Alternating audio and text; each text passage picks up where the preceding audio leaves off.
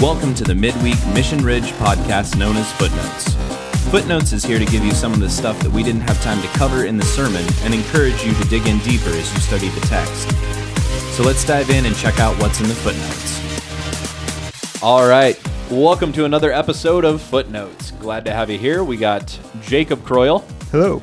I tried to catch him in the middle of that yawn. He was too quick though. Rob Croyle. Hello. Beat himself gone. Is it just and going Molly. around? Hi. And then, of course, I'm here. Logan, you can't get away from me. Sorry. I keep trying to pawn myself off, but they, they won't let me quit. It's fine. We like you. So we apologize in advance. But we want to talk about a discipleship moment. oh, this was me. The wasn't it? discipleship moment superb. this is one of the best I've ever heard. I'm gonna build it up, and it's do still not gonna live up to the standards of which I have built it up to, or it's gonna be higher than the standards. I don't know. It's it's awesome. So, Molly, tell us the story. Well, this last week or two weeks ago, three weeks ago, I don't know. Life's a blur. Um, my oldest had just gone gotten back from camp, and we had a little bit of a kerfuffle between the two of us, and Can you define kerfuffle for me? We had a tiff. We had a disagreement. It resulted in a child being uh, packed away forcefully to his tent because we were camping at the time. oh, okay. Um, so that's kerfuffle. I was impressed. That was a. I I enjoyed that moment. I did not, so I'm glad you did. Um, Like Anyway. you looked like a rag doll that during. Like, oh yeah, I'm a little but- disappointed that I missed this moment. Yeah, but, me uh, packing my nine-year-old away. It was great. anyway, That so you, that's what you meant by packing. I was uh like, huh. Yeah, no, I away? like man grabbed him and just went to the tent it was a as come he's like Jesus grabbing moment. onto chairs and trees and grass and Mama Bear came out. yeah. Yeah. Anyway. 'Kay. So we were sitting there talking, and the, I left him to cool down because that is a very important thing to do with my eldest. He just needs some cool down time. Okay. So I said, You can stay in the tent. I'll come back and talk to you in a minute. And I took both pairs of his shoes out with me because I am also smart. Um, That's a good one. Oh, because he would have run out. Like he would have just he would have left. left. So I Okay, just so you both stranded chairs. him yep. in the tent. Okay. both pairs and left. This is take note, so parents. yeah, yeah.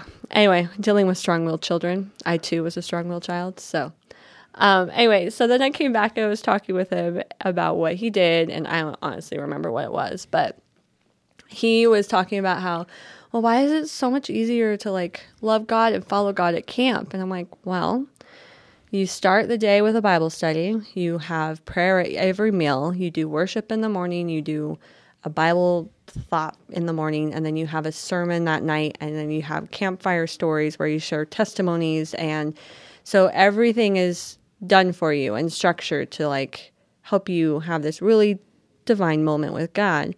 The problem is, is when you leave that, you're now in charge of it. So you can still have that moment, but you're going to have to be in charge of doing your Bible studies and reading your Bible and mm-hmm. praying and doing worship music. And so it requires a lot more work on your part, but it's still possible. So is that that. Yeah. Super good. So good. Super good. where the water is? Go get the water. Hey, no whining. Hey, no whining. Okay, move. I'll be there in a minute. Speaking of discipleship moments, you guys discuss. I'll be back in a moment. Uh, perfect. Yeah. So when you're at camp, everybody is like it's structured around this. They're going to feed this to you. You're in a controlled environment. You're not getting distracted by outside stuff. Every moment of the day is scheduled out for the most part. Even the free time is scheduled out. Sure. Sure. Right? And it's all tailored around we're going to just center your life around God for a week. And you'd see this like our high school students would we'd always come back, I, you know, they'd come back from camp. When I was a high schooler, we'd come back from camp and we'd have this discussion every single year of how do how do we stop the camp high from disappearing? Like how do we stop that from going away? Like we got something really good going at camp, how do we stop that from going away? Um, And I've never heard a better explanation, Molly, than what you just gave. Well, thank you. Of like, at camp, they're feeding it to you, and once you come home, you have to feed yourself. Yep. Like, I oh, can't take gold. credit for it. That was like a, as I'm walking back to the tent to talk to him, I was praying about it, and that was a God moment. That's so. straight up sewed right there. Well, and that's sewed. that's discipleship. I mean, that's yeah, that's fantastic because he'll remember that conversation. I hope so. He'll remember, and it's not that that's the last time you'll have to have the conversation. I mean, that's just the way discipleship works too. Usually, it takes three or four or five or six or twenty conversations. That escalated quickly. but he'll be able to look back on that moment because we were camping. Yeah. Um, but And he he, had been just got for a week. done with you had picked him up from camp. and- Yeah. and brought him in, and so he was he was exhausted. He was you know emotionally and physically drained, and and his emotions were getting the best of him. I mean, he's nine, Yeah. you know, and so I'm I'm 49, and I let Still most- throw tantrums sometimes. yeah, you know. Um, and it's it's amazing too. You know, we were talking about like my connection time with the Lord, and and Sunday when I got up, my intent was to get up and go to the office early to prepare for the sermon because I did. I just hadn't felt settled yet on where the sermon was at, and uh, and the Lord's like, you need your normal time. And so I'm going, okay, I'm going to take that time.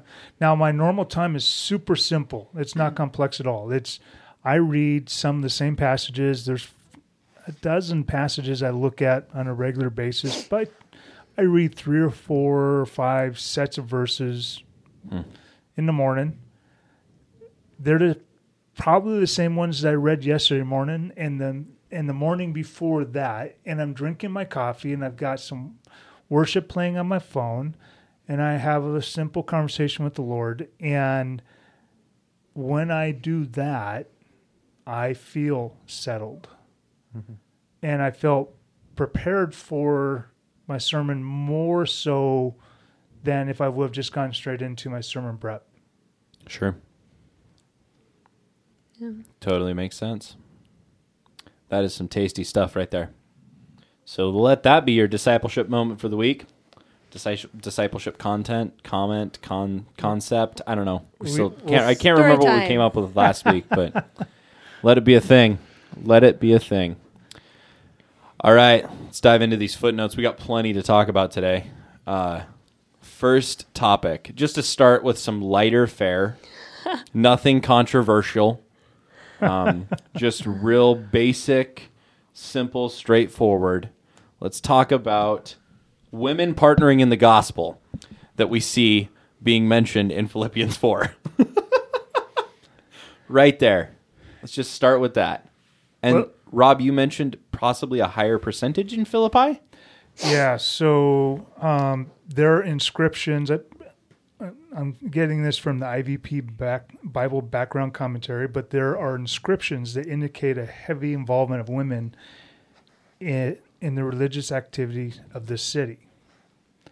So you got more women involved in religious activities in Philippi than other parts of the Roman Empire. So it wasn't a very Roman thing for women to be involved. There were pockets um, throughout the empire, but by and large, still a very male dominant um, society.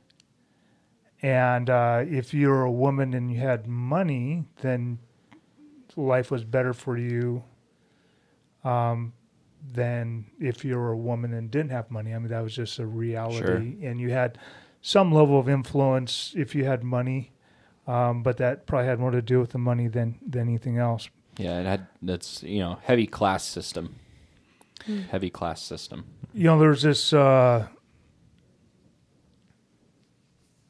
this tension i think of well does paul think all women should be quiet in the church and and they don't Sure. really have an important role to play um, is there a role only with children and if that is true then at what age does that change um, you know and there's different um, letters that Paul wrote, and Paul expresses different things, and and that there seems to be some conflict there.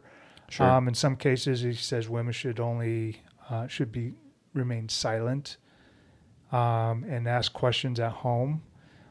But And then, then, they- in this one, he calls uh, uh, help these women who have labored side by side with me in the gospel together with Clement and the rest of my fellow workers.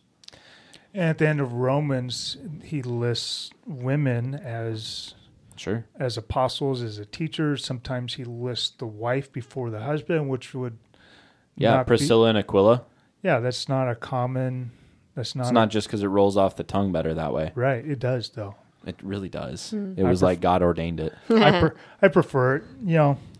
Um, and so I, you know, I think really what we're seeing is Paul's addressing different groups of people with a different context, hmm and if we understand the context, then then maybe we have a better picture of of what that means And But, why he's saying what he's saying. Yeah, Yeah. Cool. That higher percentage in Philippi, that's curious. I like that archaeology stuff. yeah. Anyway. Cool. Let's uh let's talk Book of Life. So this is an Old Testament term, and, and most of my most of the things we're going to look at today are, are from the IVP background commentary. That's where I found the most interesting information um, when when I was doing my research for this week for this last week's sermon. But um, this is a an Old Testament concept, um, and I'll I'll just read three different passages one out of Exodus, one out of Daniel, one out of Malachi. And Exodus 32 says, But now if you will forgive their sin, but if not, please blot me out of your book that you have written. But the Lord said to Moses, Whoever has sinned against me, I will blot out of my book. Hmm. And so Moses has this concept that God is keeping track. He's checking his list and he's checking it twice. Gonna find out who's naughty and nice. That's right. Um, and he says, "Blot me out. If if you're not willing to forgive their sin, blot me out." And you know, I think Moses is just saying, "I'm not that different from them. Hmm. Like I didn't do it, but I'm not that different." Um, and so, and God says, "Well, I appreciate your chutzpah, but that's not how this works." And um, and then now Daniel 12, verse 1 says, At that time shall rise Michael, the great prince, who's, who is a, uh, an angel, who has charge of your people. And there shall be a time of trouble such as never has been since there was a nation till that time. But at that time your people shall be delivered, everyone whose name shall be found written in the book. Written in the book. Written in the book. So Scribed apparently, it up. apparently God is keeping track. Um, and then Malachi three sixteen. Then those who feared the Lord spoke with one another. The Lord paid attention and heard them, and a book of remembrance was written before him of those who feared the Lord and esteemed His name. And so the picture I get is you got the Lord, He's in heaven, He has His court, He has His court officials, and just like we see in the in the movies where where you have scribes that document and track and and uh, know what's happening within the kingdom as God is stab- looks to establish His kingdom on earth. His scribes are tracking who who is faithful, Hmm. who is faithful. So, Nice. and apparently these two ladies that Paul addresses are their names are written in the book of life, along Even though the, they're bickering. along with the other uh, other people, other partners. Sure. So this popped into my head while I was listening to the sermon. When you got to the section um, where uh, it's around verse 8, yeah. Uh, finally, brothers, whatever is true, whatever is honorable, whatever is just, whatever is pure, whatever is lovely, whatever is commendable, if there's any excellence, if there's anything worthy of praise, think about these things, right? Mm-hmm. When you were reading that, it sparked in my brain that that sounds exceedingly similar to chapter 2 Nice. at the beginning of chapter 2 where he has the so if there's any encouragement in Christ, any mm. comfort from love, any mm. participation in the spirit, any affection and sympathy, complete my joy by being. And there's not really a lot of like straight comparison across there. No, there's some um, similarities there. But there's there's similarities and it sounds similar. yeah. So I, I, and I was driving so I couldn't really research this this much, but Thank you for that. you're welcome, everybody else on the road. I was just mulling it over in my brain. Um, but I'm wondering if he's doing a little bit of maybe some bookends here or something like that. So, for any of you that are interested in that, possibly a good place to go look for. Wow. Yeah, that's interesting. Wow. I you know, and I now uh, Philippians two. How many things he's? Sounds like he lists like five. Uh, encouragement in Christ, comfort from love, any participation in the Spirit, affection, and sympathy. Yeah, there's five. There's eight here in chapter four, and you know, I was I'm going, why eight? Like eight is just uh Um, you'd have to, and this would be worth checking in the Greek. When it says any affection and sympathy, it's any affection and sympathy, not any affection or any sympathy. It's not two, it kind of groups them together. So that might be one concept, which would be four and eight then. I don't know if that helps anything. But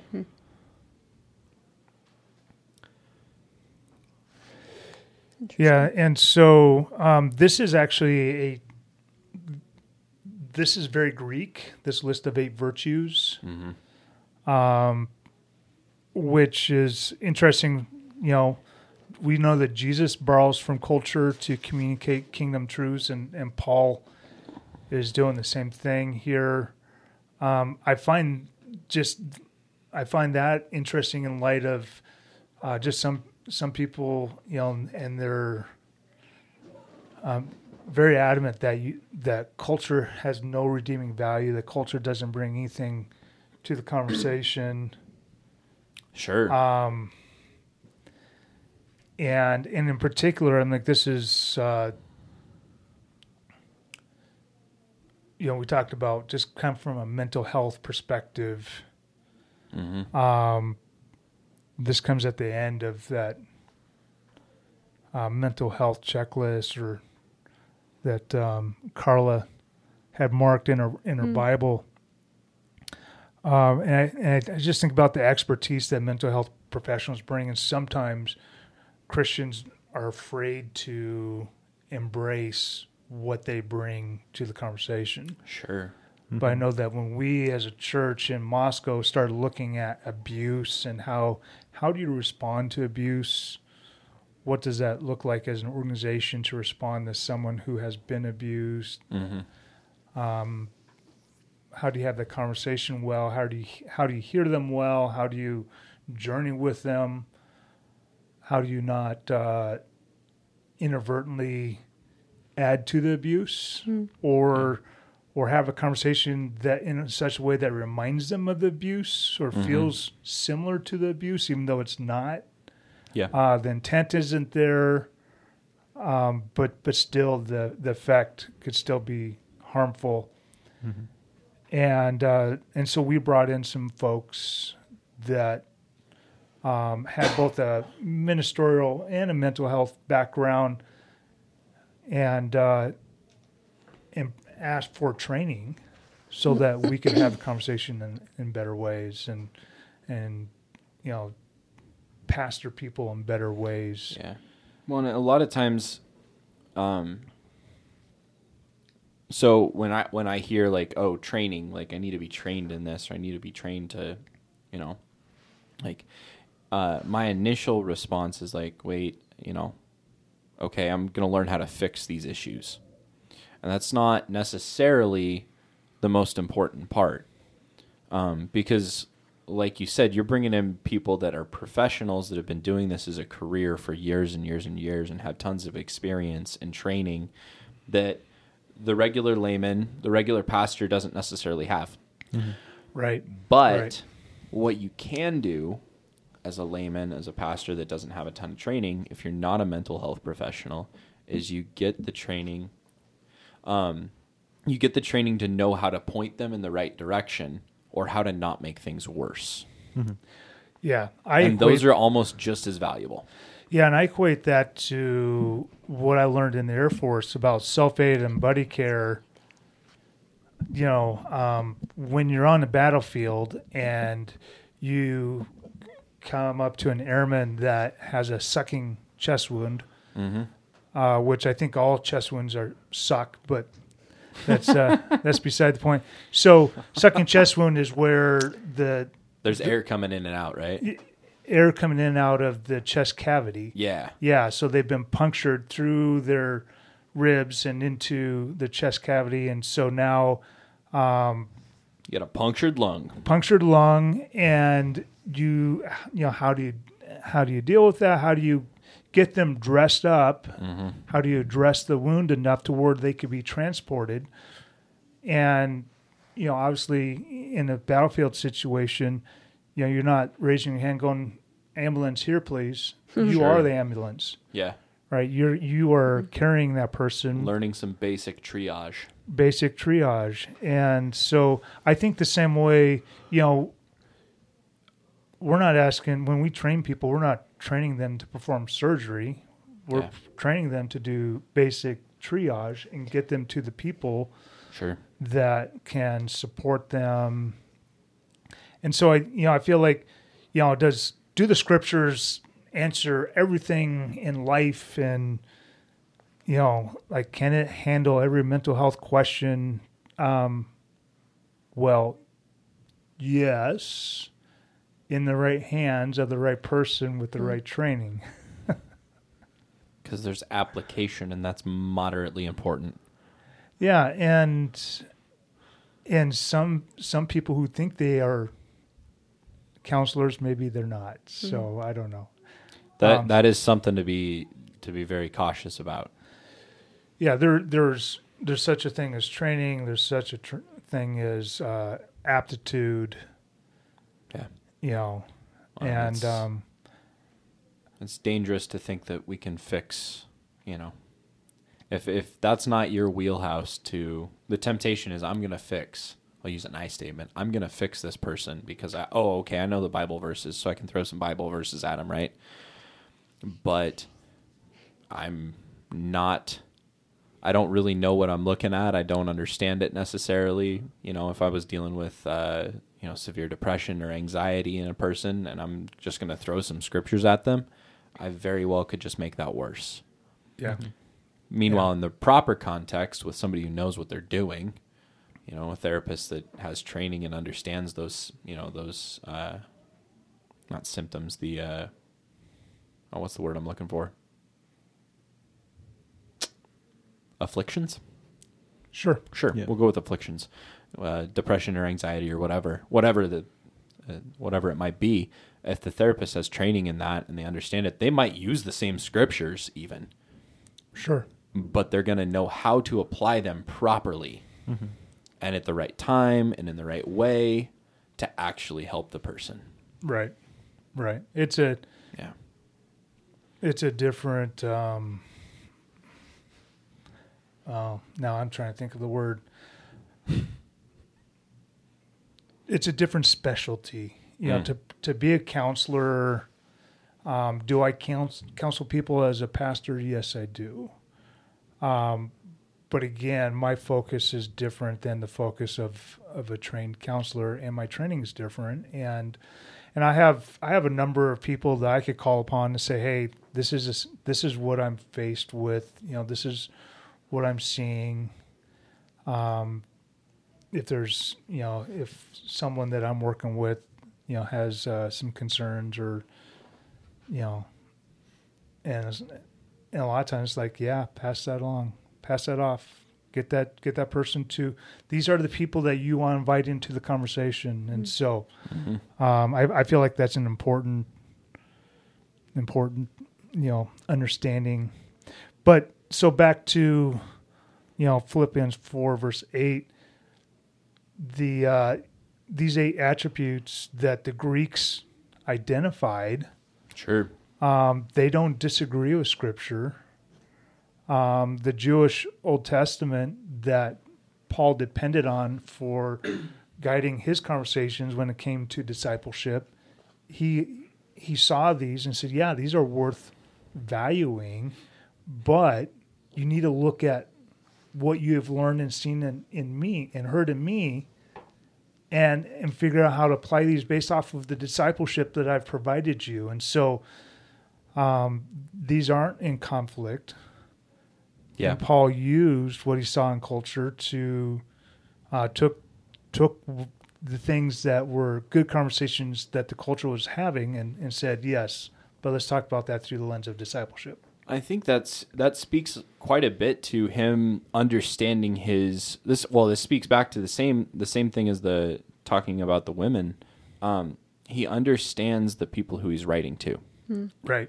'Cause this is a heavily Roman, heavily Greek, um, Western thinking town, Yeah. and th- this is going to speak right to their core when you say whatever's true, whatever's honorable, just, pure, lovely, commendable. If there's any excellence, like oh man, that doesn't speak to us as Americans at all. I'm sure. Just throwing that one out there. Um, but if there's anything worthy of praise, think about these things. What you have learned and received and heard in me. Like he's speaking straight to their core. Uh, is it uh, eth- is it ethos? yes. Yeah, he's using ethos here. Like Yeah. this is this is going to the heart of their emotions, mm-hmm. and you know, like understanding who you're talking to, who you're discipling, and understanding their culture is you can't you can't really do it properly without understanding them. Mm. Mm-hmm. Which is why when you plant a church, you have to think in terms. Okay, what is what are the conversations that is that are taking place in Missoula? Sure. What are what's weighing heavily on, on people's hearts and minds, which is, you know, affordable housing, um, job security. The taxes are too dang high. Yeah, Oh. I mean these are some pretty common, and it's not. And these conversations happen in other places around the country too. Oh, sure. Yeah.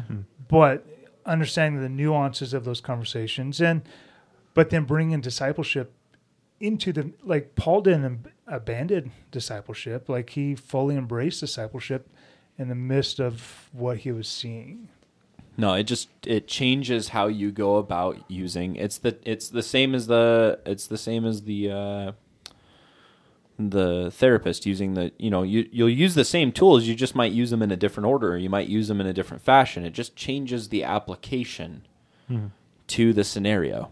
yeah Yeah. Now jacob i had mentioned good eye versus bad eye in the sermon and you did some research I did. Um, because I remembered uh, I used to be an intern for Marty Solomon, and I remembered one time he mentioned uh, that there was a uh, a midrash, uh, a teaching on uh, another one that related to eyes. Um, and this one related to a father not seeing the evilness in his son.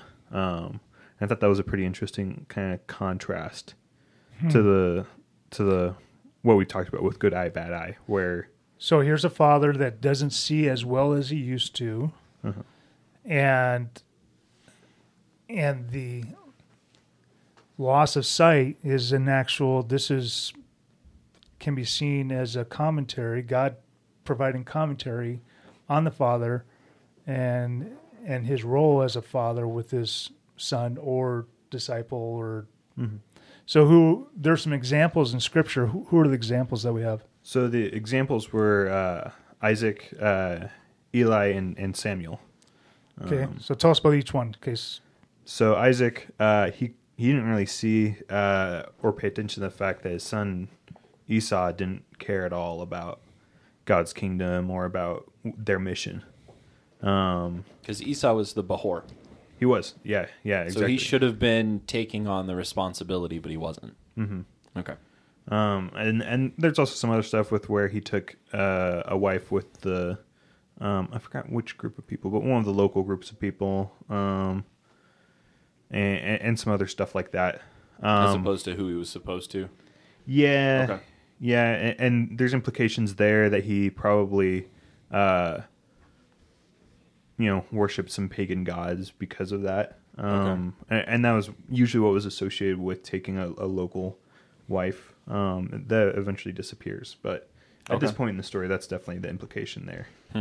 Um, later with Eli, um, we're told that his sons um, were doing all sorts of stuff. They were eating, I think, sacrifices that they weren't supposed to.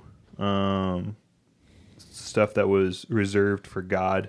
Um, right. They were abusing people. They were abusing people. They were they were just using their priestly And being gluttonous. role along wrong. Yes, yeah, they were being gluttonous in how they how they took stuff. yeah, which is especially bad when it's God's stuff too that you're Mm-hmm. taking. And Eli was turning a blind eye. yeah, and uh, God had to tell you like twice that his family wasn't gonna be in charge anymore. Yeah. And eventually Eli died in a very telling fashion because he fell over backwards and snapped his neck Yes, because of his own weight, yes, which speaks possibly to the fact that Eli might have been being a bit gluttonous too. yeah, he was. He was there's a good chance he was partaking too. It's easier to turn a blind eye when you would be convicted also. Hmm. Well, and sometimes, and sometimes we participate. Like we should be the greater voice in the conversation. We should be the one that influences the others, and Sure. you know that was something I really struggled with when I was in my twenties and thirties. You know, um, I knew what the kingdom values were. I didn't always live out the kingdom values because my friends I I went along with them instead of influencing them. They influenced me. I I did a visual back in the day when we were lived in Glendive. I used to do tag team with. Sorry, Mike. Um, I used to tag team with uh, two other women, and we would uh, preach. I guess you could say to the Awana program. And so one of the weeks I did. I like doing um, visual aids because I'm a very visual learner. So I was talking about um, in Proverbs where it talks about a cord of three is not easily broken. Right. And so I pulled a chair up and I stood up on the chair and I had one of just, I pulled somebody from the audience. I was like, pull me down. And like, I'm supposed to be pulling you up to my level, but you're going to, you want to try pull me down. And so they could pull me down very easily. And then I had Right. two other people come and I'm like, you're going to hold on to me and make sure I don't fall down. And then we tried it again. And I'm like, that's how you're supposed to approach people who are not of the same like belief system as you. Like you go at it Sure. with an accountability to keep you accountable. Sure. When So you're getting into the mess, you got to make sure that you're not tied and gonna- anchored. Yeah. Yeah. But Yeah. So just makes yeah, me think of engage your culture, but make sure that you have a firm foundation don't go alone. and yeah, you have good community around you. Use the buddy system. Yeah, Buddy the buddy system. system. Let's call it care group. What? oh shoot! Yeah. Yeah. Uh, nice. So that'd be too that's easy, Eli. Rob. We can't call it care group. who's uh, who's the third? Uh, and Samuel. Um, so his sons were known for taking bribes uh, when they would like uh, be judges for the people, um, oh, and and even the people are, ask for a king because they're like, "Your sons are wicked, Samuel." Yeah. Which is kind of sad because Samuel spent a lot of time under Eli. yes. And so Samuel actually did different than Eli's sons, but didn't teach his kids to do different. Yeah. So it is kind of unfortunate. history does like to repeat itself. It Well, does. and think about if uh, maybe maybe maybe I'm off base here, but if if Samuel spent a lot of time under Eli, he learned how to parent from Eli, Yeah. Right. Right. and so if That's he didn't see how to parent differently, oh, his sons are going off the course, and he didn't realize it, turned a blind eye, whatever. He was It's repeating it again. Yeah. And to explain midrash very quickly, they're like little vignettes Little vignettes. that help explain that help uh, shed some light or bring a different perspective on a on a story. Um, yeah, so they're written by uh, rabbis, uh, and it's not just some guy sitting in a corner thinking about the scripture in a different way, but it's looking at the breadth of the Old Testament, looking at the, what the prophets are saying was was written in the Psalms, because the stories there's commentary on those stories throughout the scripture, and then um, midrash itself is commentary. It's not inspired. When when Isaiah says something about Sodom and Gomorrah, that would be authoritative. Um, midrash is interesting thoughts, just like we present interesting thoughts and footnotes, but it's not. I would I would hesitate to call it inspired. It is not inspired. So Yikes. so it's not scripture. inspirational possibly, but not inspired. yeah, um, Intriguing. maybe expired, Maybe expired. Oh, not ouch. inspired. Ouch. and we do But see but that is well, what the- midrash is, and so and it helps you understand the concepts of what's going on. and these are these are uh, people that wrestled with the scriptures for centuries so so it helps us understand the story in, in a little different way and, and co- gives us insight into a conversation that's been happening longer than the christian conversation Yep. and we do see we see Jesus uh, mention midrash or at least kind of reference it, and we also see like you know in, in the letters it referenced every once in a while.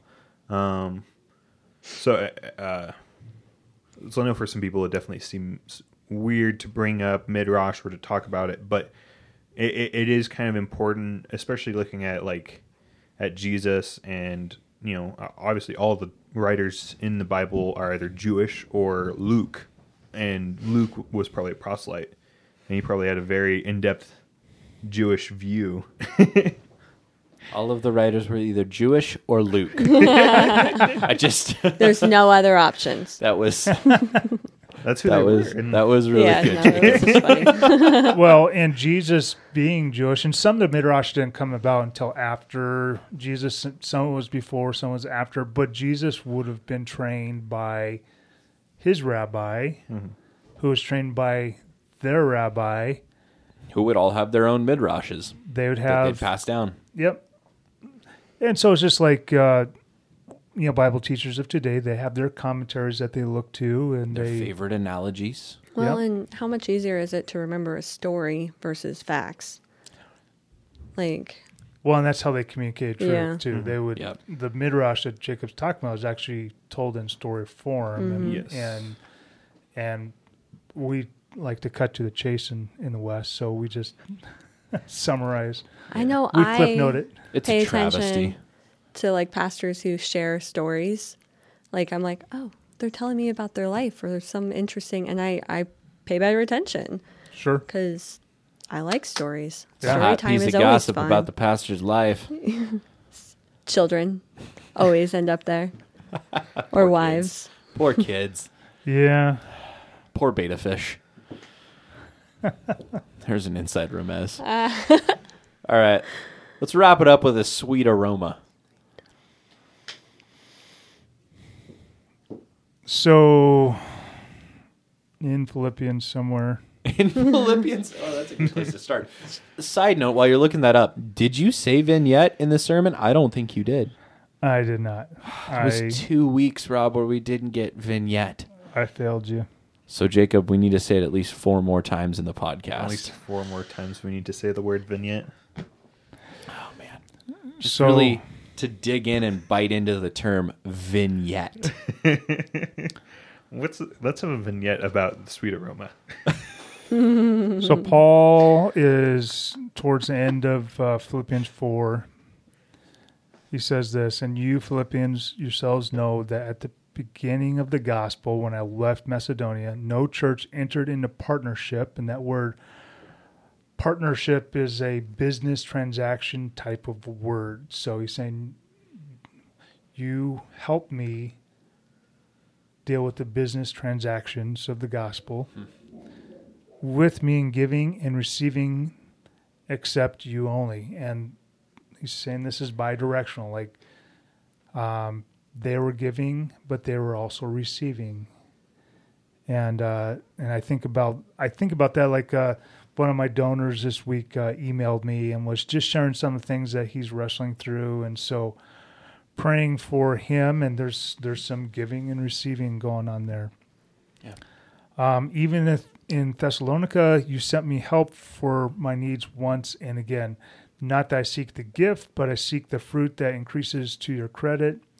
I have received full payment and more. I am well supplied, having received from Epaphroditus the gifts you sent, a fragrant offering, a sacrifice acceptable and pleasing to God. Now, Numbers 15 uh, it provides us the laws about sacrifice. And so, starting in verse 1, it says this The Lord spoke to Moses, saying, Speak to the people of Israel and say to them, When you come into the land you are to inhabit, which I am giving you, and you offer to the Lord from the herd or from the flock a food offering or a burnt offering or a sacrifice to fulfill a vow or as a free will offering at your own at your own appointed feast to make a pleasing aroma to the Lord. So the Lord is describing in number 15 the kinds of sacrifices that can be made and the result of those different types of sacrifices, uh, whether it be an offering from the herd or the flock, whether it's a food offering, a burnt offer, offering, a something to f- fulfill a vow, or or if it's just a free will offering, the result is it's a pleasing aroma to the Lord. And Paul connects this partnership of the gospel, this partnering with the church, this bringing your ties, this supporting ministry, supporting missionaries, um, whatever that looks like, that the Lord takes notice. It's a sacrificial offering of their faith, which is like he mentions in chapter 2, Oh, which he's a drink offering poured out on top of. Just hmm. saying. so there may be some bookends. There might be some tie ins there too. It's like there's a bunch of vignettes. Boom, we hit four throughout this entire letter. oh, I was so giddy when I saw that coming together. Took some effort, but we got there. Yeah, you know, and as a pastor, when I when I think about um, tithing and what people are what people are are or not doing when it comes to tithe, first and foremost, it's it's never between me and them. This is always conversation between them and the Lord. Um, I- I have no idea what's going on in people's worlds, you know, financially and Sure. and I have no idea in what way, shape, or form they're making sacrifices. You know, like for me to try to track that or care about that, um, you know, that's uh, that's not my role. And so, my role is just to just share. This is who God is. is- This is what He's about. Uh, he is a generous God, and so I likewise need to be generous and in some ways I am in other ways I'm not.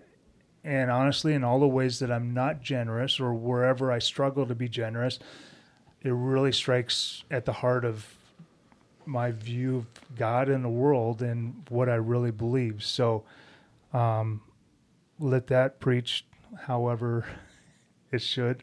Yep. um, but I really do believe, like I said Sunday, that tithing, supporting kingdom work, partnering in the gospel, all of that really is about experiencing God in our everyday world. Mm-hmm. And and I say that because I have 25 years of experience of knowing God in my finances, knowing God you know when you're when you're tithing and financially it doesn't make sense hmm. um there's an intimacy there. There's a hmm. lord it strikes a conversation between it's it struck my conversations. Mm-hmm. I don't know if it does for you but it does for me. It's like it's Yeah. it's it started these conversations between me and the lord like you see me right? Like i i am partnering in the gospel. You- and Yeah. and it's not a rarely did i have an instantaneous response. Sometimes i did. Um but then i saw a generosity in others through our needs and how they knew that a need sometimes uh some, you know I, I got a a check from my best friend one day when I I'm like, how did he know? Like, he was in California. We were best friends from high school. Like, how did he know? Yeah. Um, and so, yeah, this is, uh, and whether whether you're bringing tithe to the church and supporting ministries and supporting missionaries, or you're going to the temple. Um, some people will notice. Someone may be able to tell but there really is only one that really knows. Is Sure. this is this the sacrifice that like is this the right number of sheep? Is this the you know, whatever the case may be. Yeah. You know, like is your heart all in or not? Um and because I feel that it is such a personal conversation between the person and God, I, that's why I I don't jump into those. I, I really try to stay agnostic to who's doing what when it comes to tithing. Sure. Unless I see someone tithing in such a way it's like, wow, something cool is going on there. Like I, I tried I, I tried to notice the positive. Um, Just ignore it, but every once in a while something slaps you in the face and you're like, holy crap, God's at work in that. Yeah. Yeah. Yeah. I remember when I was processing tithe, you know, when I worked in Moscow and I saw the tithe come in for a young man that um, wasn't 18 yet. And uh, he was a new father, couldn't even sign his own lease because he's 17. Mm-hmm. But he's a new father and he's working, and that guy was tithing and I could I could tell that this was a real tithe. I mean, just just guessing numbers, I'm going, oh, this is this is cool. This is a 17 year old that hasn't Yep. always made the best decisions in life, but he's trying to figure it out. And I could tell that he really wanted to honor God, and this was just an indicator. And Yeah. Yeah. No, I the amount of times that I have been in a position where I'm like, tithing has always been very important to me because it's my way of joining God in whatever He's doing. right, And I re- I heard a sermon when I was younger that said, um, if you want to know where your heart is, look at your checkbook. Hmm. And so I was like, that always felt very strong to me because I'm like, I want people to go back and look at my checkbook and be like, no, she put like, she put her faith in God. Like, sure, when it didn't make sense. So the amount of times I put in the check going, I mean, this is a bit of a stretch. Like, I'm going to do this. I'm stepping out in faith, but God, you know my oil and, and flour at home. Like, sure. you, you're going to have to show up. Hmm. so, It but is- it's bothered me when we've had when our finances were so poor that we had to turn off. We had to stop giving, you know, the uh, the things that are above and beyond the tithe. When we had to stop doing those things, Sure. You know, we've had seasons of that, and I just like it almost made me sick. You know, it's like, oh, I like I want to support these ministries. I want. Um, whenever we've adopted a kid, I you know I think that's the one thing that I've kind of kept sacred. Is like it's a little kid. how do I how do I stop giving to a little kid? You Yeah. know, and some like uh, I could probably just have one less hamburger or something. You know, and Yeah. one less Mm. time out at McDonald's with the I family. can skip a meal so they can get six. So, um, Not even skip a meal. Just skip going out for a meal. Yeah. but yeah, that's um, it is. It's it's a heart level issue. Um, but I I think it's that's a conversation between them and Mm. God. Yeah. Yeah. So we'll just continue to invite people to things that are better and and approach it from that standpoint. Mhm. I've heard of some churches that like they track each pastor's tithe and Yeah, we we worked at two of those churches one time. It was really awkward yeah. because I'm the one with the checkbook, so everything came in on my name. Paul did, it didn't come in on Paul's name; it came in on my name. So they would talk to him, and he's like, "No, we are. It's just my wife's the one with the checkbook." So, but yeah, uh, I've always, whenever I have like as encouragement to people who are listening, whenever I've taken that step, um, God's always come through. It's never been how I thought He would come through for me, but He's always come through. And like, I think back when stuff was really just sketchy, you know, years ago when we were super broke and way in debt and making not the best decisions. I genuinely believe we would have been a lot worse off if we hadn't continued to tithe. So, There you go.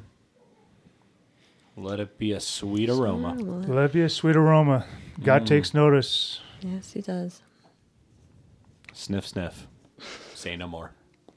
All right. Well, thanks for joining us on another episode of Footnotes. We'll have you back here next week. See ya. Bye. Bye. You've been listening to Footnotes on the Mission Ridge podcast. For more information about Mission Ridge, please visit our website at missionridge.church. Thanks for tuning in. We hope the rest of your week is straight up hashtag blessed, and that you'll join us again next week for more footnotes.